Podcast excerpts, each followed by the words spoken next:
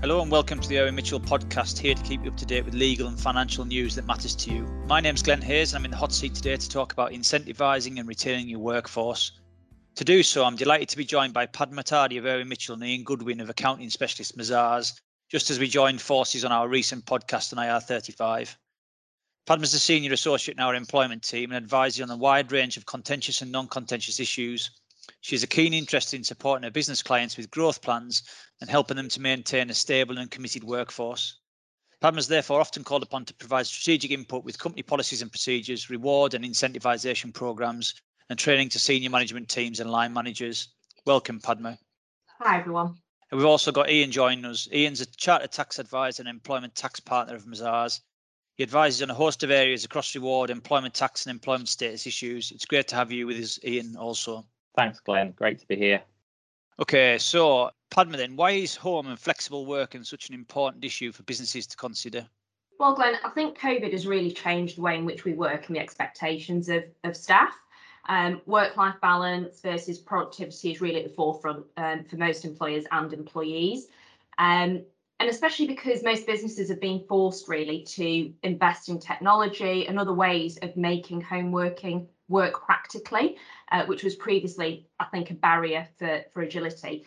So certainly for me, one of the big reasons why previously employers would turn down flexible work requests to work at home, um, people are now challenging this to say, well, actually, is it possible now, given what we've seen during the pandemic? Um, and in some cases, it's it's resulted in higher engagement of staff, which can also in itself be fruitful. So it's that balance really, and, and looking at different sectors, different requirements, um, and it's important to strike that balance because equally employees will want different things. Um, so not everyone wants to remain working at home, others will. Um, so it's that not having that assumption and just taking that practical approach of what your staff wants to do and what your business needs. So it's really at the forefront of a lot of uh, agendas at the moment. So post COVID, then Padma, what are you what are you seeing in terms of flexible working requests? I think um, recently I, I, read a survey actually where it said something staggering like over 50% of staff would probably quit their jobs if flexible working was not on the agenda post COVID and, and, and things opening up. Wow. Um, so I think that that is really the, the way we're going to see things of people requesting and demanding uh, a mix of things. So there will be some people that absolutely hated working at home, as I said, and will be keen to get back into the office there'll be other people that would never want to do their commutes again. Um, but I think the biggest thing that I'm certainly seeing, or the, the noise that I'm getting from employers who are speaking to staff, um, is very much hybrid working where possible. And as I say, some sectors can't allow for that because of in factories and those types of things. But where it's possible, I think we're going to start seeing a lot more flexible working requests and requests to, to say we want to work in a hybrid fashion.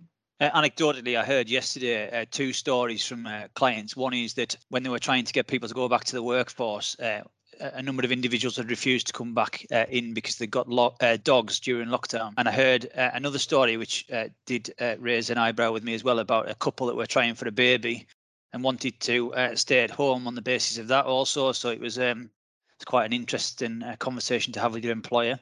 But um, Padma, is there a process to follow then in relation to flexible working requests? There is one. Um, ultimately, it's about taking a fair approach. But when I mean fair, that doesn't then mean taking a blanket approach across the whole of the workforce. So it's really about looking at the facts, the individual, and the the unique set of circumstances that you have um, with that request. Most employers will tend to have a flexible working policy. So it's about looking at that as your starting point and following that process to avoid any breach of contract claims or discrimination claims.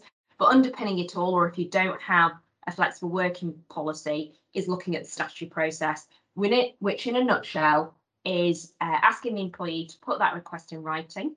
And unless you're able to, to grant it straight away, engaging in a meaningful consultation with the individual to understand if, how, why that request may or may not work either way.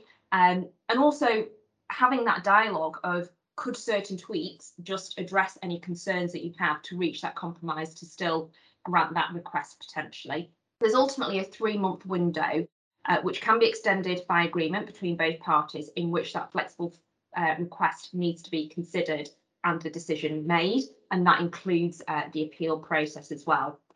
Um, as I say, Glenn, it, it's about looking at the individual request and the reasons of what the concerns are of why or why it can't be granted, um, so as to not leave the business exposed to claims, uh, exits or grievances and those types of things. But going back to your earlier point that you just made, just because people have been working at home during the lockdown isn't an automatic reason to grant a flexible working request because you might have situations where businesses have just had to do it and they've made compromises in other parts of the business during that lockdown period. But equally, it's you've got to look at it at the fact that it has worked in some circumstances. So as I say, it, it has pros and cons in terms of looking at that flexible working request and just making sure you take into account the bigger picture. Well, and the obvious pro is that um, presumably, if if you've got a happy workforce, they're going to stay with you, presumably. So, um, indeed, yeah. as I said, productivity as well um, okay. has, has increased in certain industries of not reducing commutes and those types of things that you, you might otherwise have asking individuals to come to the workplace. So that dialogue is important then. So um, Ian, bringing you in on this dialogue then, um, how does um, working from home change employee reward? That's a good, good question as this is, Glenn, because I think what we found is some employers are changing how their employees work, but leaving reward behind.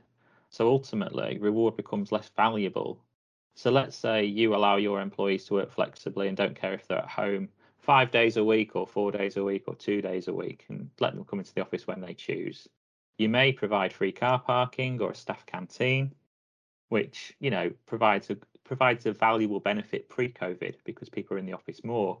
But now it's more it's valueless because people aren't going in the same, they're not using the car parking in the city centre, they're not using the staff canteen. So ultimately you need to look at your reward package to think, well, if we're not changing that, the employee is going to get less out of it and maybe looking then to move because they may see employees that are changing their reward package uh, to something that's more attractive in a post-COVID society where people are working more flexibly. So conversations we've been having with clients have included looking at things like the home working allowance, which can be paid at £6 per week, tax and national insurance free for people who are regularly working at home, looking at how you can improve people's broadband connection. It's a really good point on the pets earlier, Glenn, looking at things like pet insurance, uh, whether that should be something added to a benefits platform, uh, as well as other things too that organisations may also be looking at. We've had conversations uh, around things like food delivery um, companies. You know, if you had a canteen before, can you do something like that for your staff? What should we do around virtual uh, gyms or, or, or, or, virtual classes that we could do for, for, for people to make sure that people who are working at home can still be catered for the same as people who are now coming to the office more. So it's really important that you move your reward package with, I suppose, how you are now expecting employees to work going forward, because otherwise you might leave them behind and you might end up losing those workers in the end to an employer that is uh, looking more progressively at what they should offer their staff presumably in the the regional pay gap issue that's always been a, a, a, big one that that sort of diminishes with with this then. People working wherever they want wherever in the country sometimes even abroad and you know what what what's the impact on that? I think what i've seen with this is the fact that where you've had regional pay gaps before so you may have had a london weighting and you're now saying well people can work from home then is there a need for a london weighting anymore? Why are people paid say in newcastle less than people in london if there's no requirement to go to an office and their work is valued the same and they're doing exactly the same job. So organisations are really going to have to grapple with that. And I think from from my perspective, it's it, you know it, it's going to fall back on people like you know selves to potentially then advise on what the legal implications of those things are. Because from a reward perspective, when I've helped organisations look at the gaps and cracks in their system, this has been something picked up where we've seen differences in say a sales or marketing manager who's based in Leeds rather than Birmingham or Bristol, and there's different pay variations, even though they're doing exactly the same job, um, but they're getting paid less. And then there's, well, why is that? Is that a local decision? Is that a national decision? Is that a regional decision? And ultimately, and I'm looking at the regional pay gaps, the same as say the gender pay gap reporting, which has got a lot of press attention uh, to actually establish, you know, why is there a reason for this? Is there a different job being done? Or is it the case that this has always been the case because house prices are more in that area. But we know ourselves that house prices are more in Harrogate than in other parts of, say, the north. So, you know, ultimately, would you pay someone more because they choose to live in Harrogate than say they choose to live in Halifax? Coming as a Halifax laddie, and that's uh, it's quite a compliment. And um, Padma, I know you've been advising a, a, lot about working abroad, and you've seen a lot of that during the uh, coronavirus pandemic. Is there anything specifically that uh, employers need to be aware of, or any pitfalls in uh, that regard? Yes, so as you say, we've been advising a lot on this, and I think the main starting point is to look at the jurisdiction in which the individual is wanting to, to work in um, to make sure that both as employee and employer, you're meeting any local immigration restrictions, such as um, some regions or some jurisdictions will only allow individuals to come in as a business visitor, for example, for a certain period, or to come as a tourist, which then uh, really limits and, and, restricts the amount of work that that individual can do. Uh, I'm sure um, Ian can talk about the tax implications that you may then be left with uh, local tax law issues um, and also um, looking at local requirements in terms of employment rights that are giving out there, um, such as in some jurisdictions, uh, the weekend might be a Friday and Saturday rather than a Saturday Sunday. So how does that fit in with your workforce? Looking at GDPR restrictions, regulatory issues, depending on the type of industry that you're in, um, and health and safety. But I think, Glenn, it's also probably a timely reminder that with uh, Brexit, there is a deadline of the 30th of June by which people who want to apply for settled or pre-settled status need to have made their applications. And as part of those applications, you need to show that you've been in the UK for a certain period of time in the year. So it's usually 180 days that you're not out of the country for more than that. Um, and given that COVID has lasted a lot longer than most of us anticipated it would be, you've got individuals that are hitting those boundaries, if not already exceeded those. So again, just have that dialogue with your staff about the, what longer term plans would be, because it might hamper individuals' immigration restrictions of entering the UK again later on. So Ian, Padma uh, mentioned tax, um, but what do employers need to be mindful of from a tax and NIC compliance perspective? Yeah, thanks. I think there's probably probably three things to think about here. There's the benefits I discussed earlier. So where you are starting to provide different benefits, are you taxing them correctly? So one of the areas we've seen here that's caused a bit of commotion in where you're paying, say you're reimbursing someone's broadband because you, you, you need them to work at home, you need them to have better, better broadband, or you know you just want to cover their broadband costs because obviously you're asking your employee to work from home. That will generally be taxable on the face of it. If you're not taxing it, then you potentially got a liability with HMRC, which they'd come in and find when they did a review. However, if you're paying the home working allowance, which is a payment you can make for the extra costs of working from home, i.e., utilities, the extra gas, water, electricity using, you can pay £6 per week tax and NI free. So obviously there's a subtle difference between those two. So it's organisations suppose being aware of that and making sure they can make the right decisions there. And if they do, you know, implement any other benefits at all, making sure they've thought about the tax consequences of those. So we mentioned pet pet insurance. Let's talk about that again. That would be a taxable benefit in kind that would need to go on a P11D for staff. As would if you, you know, you started to provide potentially other things too that that that you you wanted employees to use at home, or you provide them with new subscriptions for things too. There potentially be tax impacts there as well. The second thing I wanted to focus on was if you've asked your, if you've allowed people to work from home, have they changed their permanent place of work contractually? So are they now home based and the office is now a temporary workplace? Or is it the case that actually they're working from home more voluntarily and they go to the office when they want?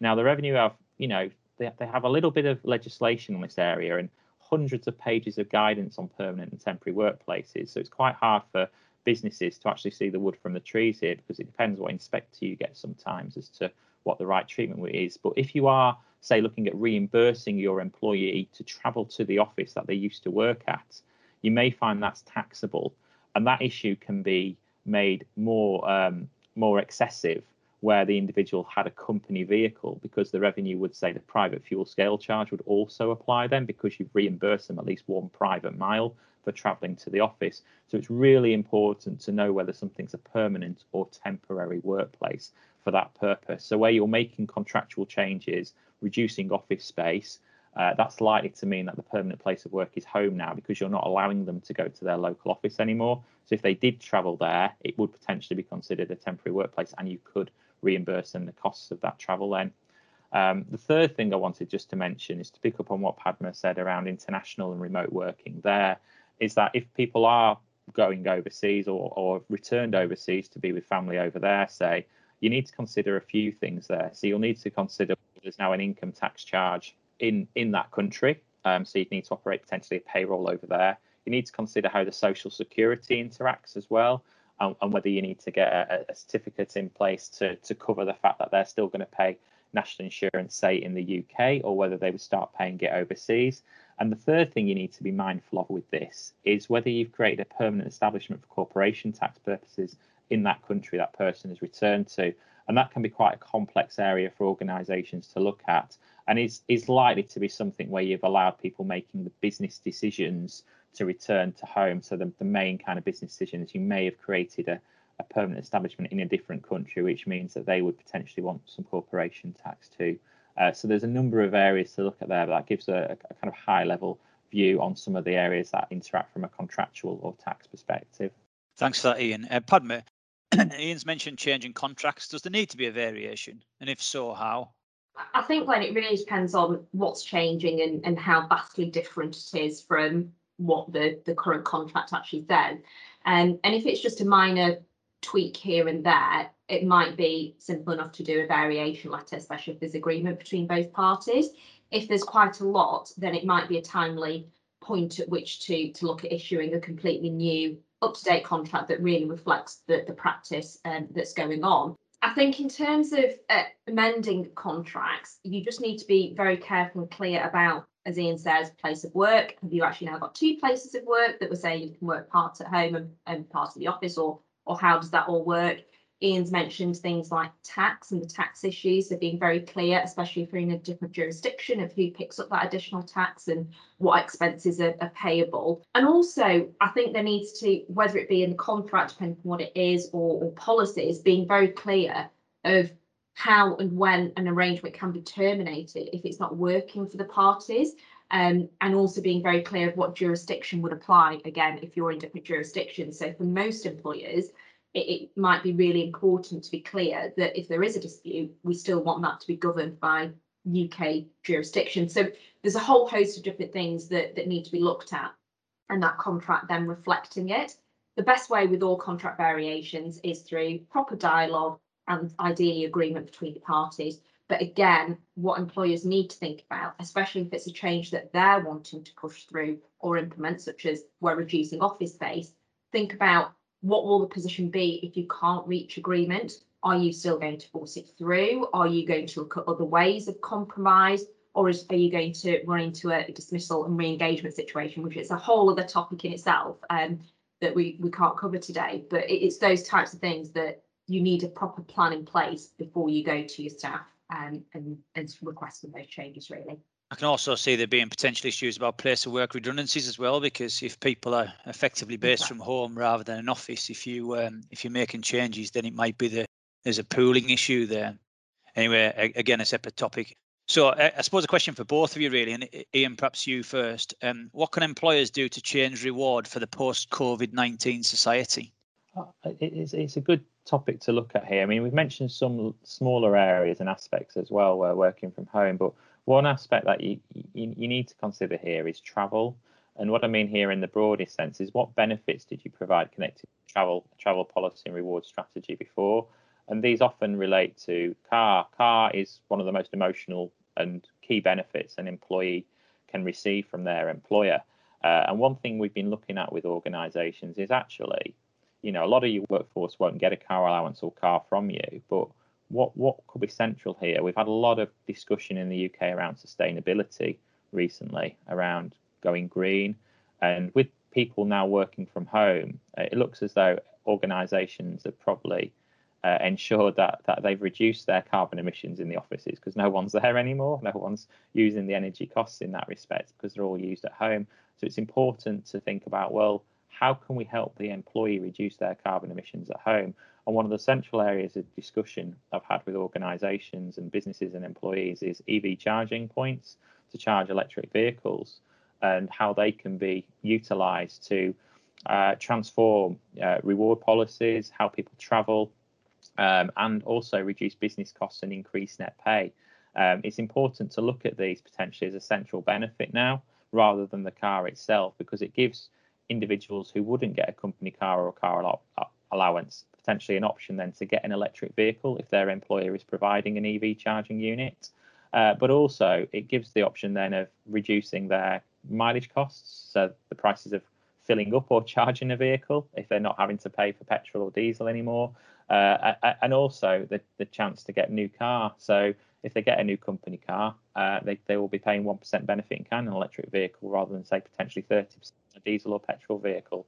So there's quite a lot of uh, good things that can be considered here around the, the debate around what you can do post COVID to look at. And I think for me, it sounds really odd, but the EV charging unit has been quite a big area of discussion here, given that the, the benefits it can generate from reducing costs for business, from improving environmental aspects, but also in increasing net take home pay and giving employees much more choice. The other thing I just wanted to mention there is we're seeing in the UK lots of cities introducing the clean air charge or the congestion charge, like we have in London. Businesses need to make sure that their employees uh, may be asking for reimbursement of that on expenses, or if they've got old cars, they may be commuting and having these extra costs thrown at them as part of just their normal commute. So if they can help them potentially encourage them into new cars, that wouldn't mean they have to pay that charge. That could reduce expenses for travel costs but also make sure that the employees aren't having to pick up these costs as part of their normal commuting costs too. What about training, Ian? Then how can that be an important part of new reward programs? Uh, for me, training, I think it's what you're doing to transform the business here. Your business may have changed during COVID. Are your employees still able to do the same job, or are they doing something different? And how can you use the apprenticeship levy here to to retrain them? The apprenticeship levy is a pot of money that a lot of organisations will have if they've got a payable over three million, they'll be able to draw down on, on their apprenticeship levy pot and pay for qualifying training costs connected to an apprenticeship. Now, apprenticeships can be at all levels of an organisation. So you could find a school leaver on an apprenticeship, you could find someone who's in senior management on an apprenticeship too. And that will tie people into the business, but also potentially help retrain them to make sure they've got the skills for the post COVID society and economy that we need. And also that can reduce costs in different ways as well, because if you've got employees that are under 25, so thinking your graduate or school leaver population, there's no employer national insurance to pay uh, if, if they're if they're defined as an apprentice. So that's an important thing to think about here to reduce costs. You've also got other aspects of government support too. You've got help to grow programs for small to medium sized businesses that are courses that you can put put in, you know your employees on to get new skills to help move the business forward. There is some cost allocated to that for the business to pay for, but the majority is funded by the government. Uh, and and there's, there's other grants and schemes available as well for organisations as we come out of COVID to help support those too. Uh, the second piece I just wanted to focus on as well was making sure that you've defined training. So if you're not doing an apprenticeship, if you're just doing general training in the office and getting people back into work, then is that a training cost that isn't taxable, i.e., it's imparting skill, knowledge? You know, you're doing a, a, session to help people come back to work from a risk or you know, or, or their normal day job perspective, or is it something that's a bit more fun? So you are taking people out for for a for a meal uh, with a bit of a meeting beforehand, or or to somewhere like Go Ape or Center Parcs, let's say. That potentially would be taxable because it's not really training; it's more of a jolly. So organisations just need to be mindful of how they are defining training. I don't think Center Parcs is a jolly in my book. There's too many uh, too many kids of the same age as my kids running around. But uh, never mind. Anything to um, add to that, Padma? Um, so I think just going back to the point of what Ian was talking about, environment and sustainability, I, I completely agree that I think it's on the agenda of a lot of employees, especially when you're looking at the next generation of employees and the millennials coming through in the workforce. Um, from speaking to employers, that's something that really holds great persuasion um, for staff when deciding whether to accept a, a, role with one company or another.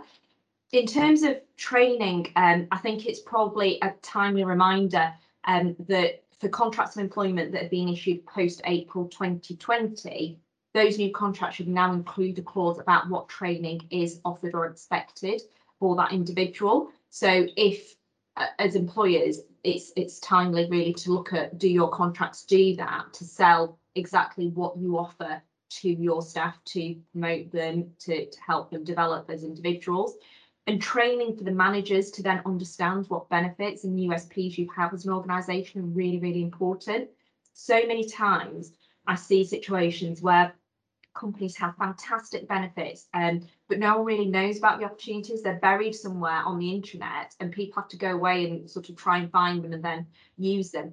If you have those benefits, shout about them, stick them in your contract of employment as you should be doing anyway for uh, post April 2020 contract. But as I say, just training managers to regularly remind staff of what's there for them.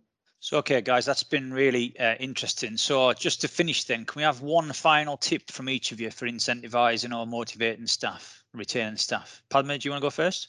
Of course. So, um, I think the employers that tend to boast longevity and growth are those that adapt and evolve after listening to staff with through regular consultation and communication. Because we've got to remember needs, ideas, and views all change. So it's all about being creative, flexible, and open-minded to suggestions rather than a mindset of this is what we've always done in this industry, or this is what our competitors do, or this is what's expected of us. It, it's all about dialogue with staff, really. Great. Uh, and Ian? I think for me, it's aligning your reward strategy with your home working a- a- approach and also your sustainability approach to get the most out of it.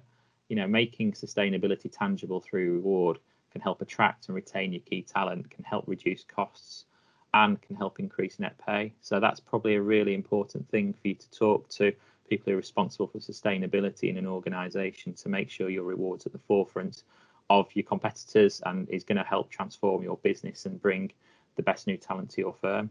Great. Well, um, just from me then, thank you to both of you for, for both of your insights today. It's been very useful and interesting. And that's it for today. So thanks for listening to the Irwin Mitchell podcast. If you have found it interesting, then please join us for the next episode. And in the meantime, hope everybody stays safe and well.